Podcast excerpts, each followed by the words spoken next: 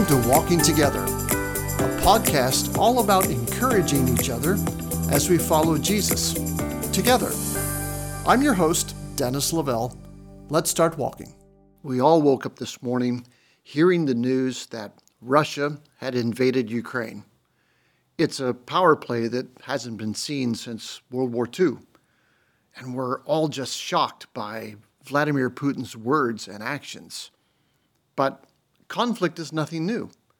History is just chock full of wars, conquests, and things that are honestly just shocking. And with all the bad news that's happening, let me try to encourage you today. One of the unique things that God did is that He made us all different, which is good because you don't need two Dennis Lavelles roaming this earth. Just ask my wife. and because He made us different, we all have different personalities. And because of that, we have different opinions. And because we have differing opinions, conflict is inevitable. You start talking about a government shutdown, you're going to have conflict. You talk about a company wanting to merge with another company, there will be conflict. You talk about what the vision is in any church, there will be conflict because not everyone is going to be on board with the change that is bound to happen. And really, in every area of life, whether it's marriage, family, business, or church, we will have conflict. And because God is such a wonderful God, He knew that we were going to rub up against conflict. And He gave us a way to resolve the differences. Whether you're trying to resolve differences internationally or with an individual, the foundation remains the same. You have to have dialogue with the person who has offended you. And in Matthew chapter 18, verse number 15, Jesus gives us the starting point for conflict resolution. He says, If your brother sins against you, go and tell him his fault between you and him alone. And if he listens to you, you've gained your brother. So the starting point is opening a dialogue with the person who has wronged you. Now, every December, we celebrate Christmas. But if you'll take a step back and look at it with a wider angle lens, you'll understand that Christmas is all about conflict resolution. Jesus came into this world as a little baby in Bethlehem. And the reason he came was to bring man in his sinfulness and God in his holiness together. So God sent his son in the fullness of time so that there would be a conflict resolution.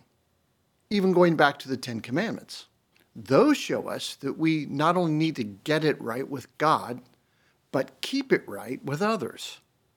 And without question, this issue of the lack of conflict resolution has caused problems all around us. The lack of conflict resolution has a domino effect. It keeps God's Spirit from moving, it keeps churches from growing, and the gospel from spreading. Now, one thing we can be certain of is that conflict will happen. Now, as you read through this part of Scripture in Matthew 18, it seems that verses 19 and 20 get taken out of context all the time.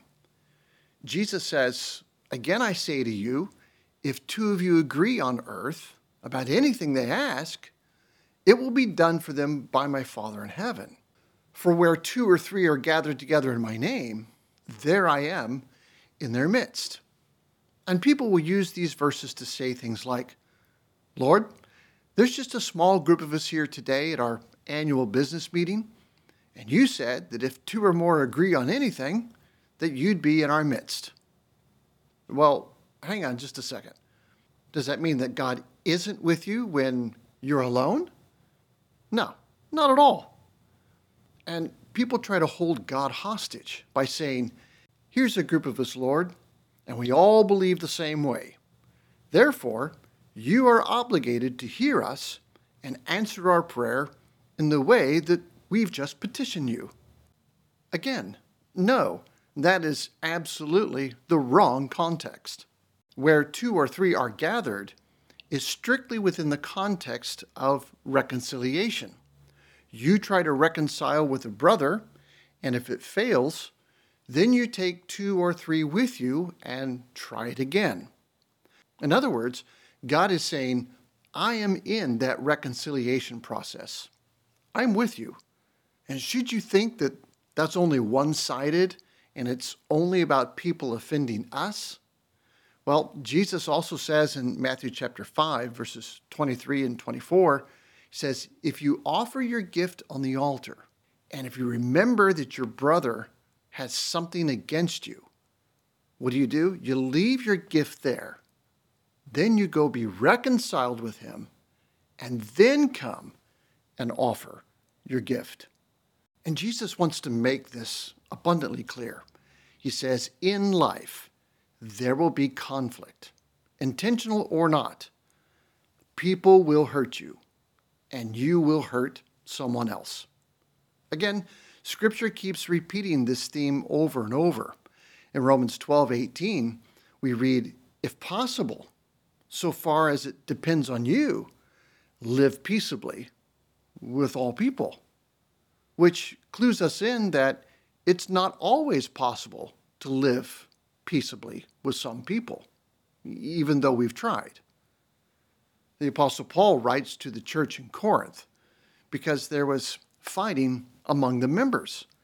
In 1 Corinthians 11, verse 18, he says, I hear that when you guys come together, there's divisions among you. And we read that and think, well, how can that be? I mean, aren't they all brothers and sisters in Christ? Yes.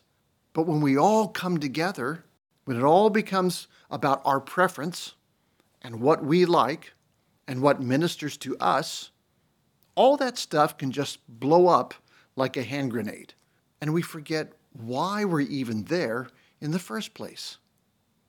So, without a doubt, conflict is going to happen. So, you might as well deal with it in a way that pleases your Heavenly Father. In Matthew chapter 20, James and John asked to sit on the right and left hand of Jesus. You remember that?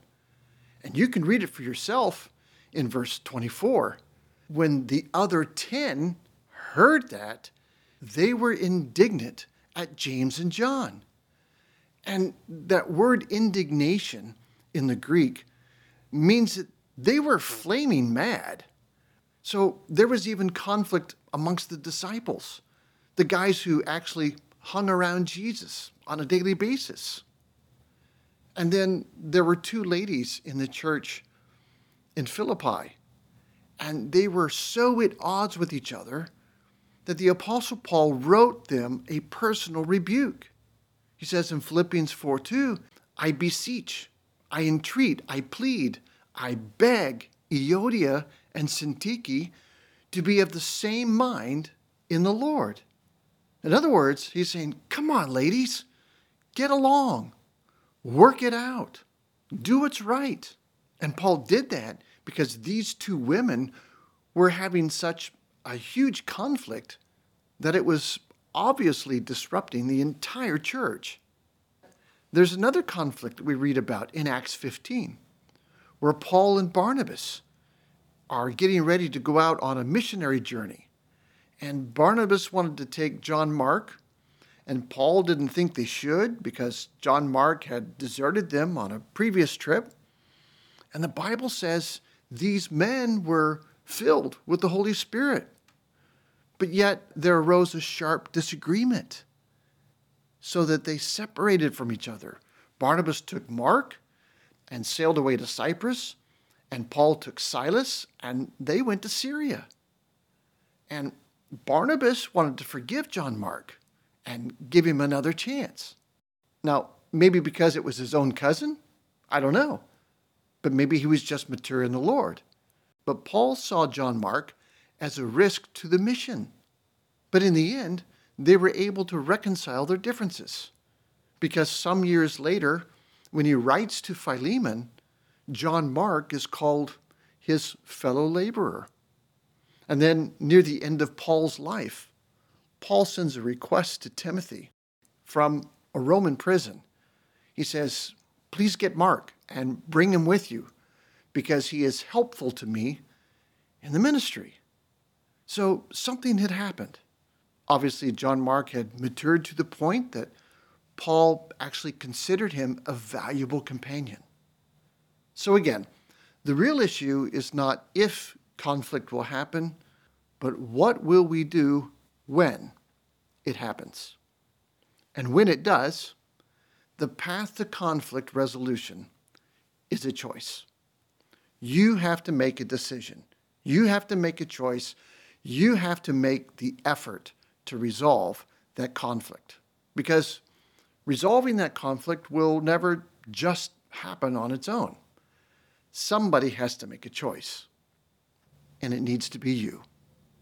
So let's honor the Lord in what we say and do. Well, I hope that's been an encouragement to you. Thanks for joining me today.